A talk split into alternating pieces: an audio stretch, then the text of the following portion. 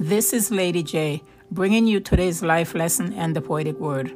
For those who have felt insignificant, for those who have felt invisible, and for those who are feeling discontent, this word from Isaiah 54 1 to 3 from the New King James Version is for you.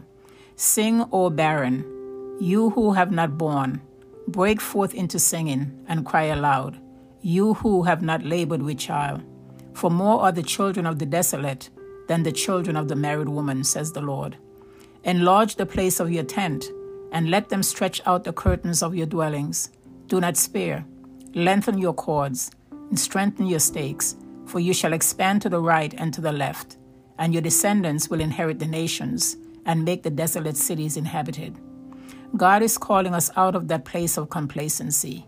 He is calling us up to a much higher place with Him. It is time to come out of hiding it is time to go where God tells us to go and do only what He tells us to do. It does not matter how long you have been stuck. It does not matter how long you have been barren. God is saying it is time for you to produce. It is your time. Yes, it is time for you to go and grow. Here is my poetic prayer for us today. Lord, increase us in your wisdom. Lord, increase us in your strength.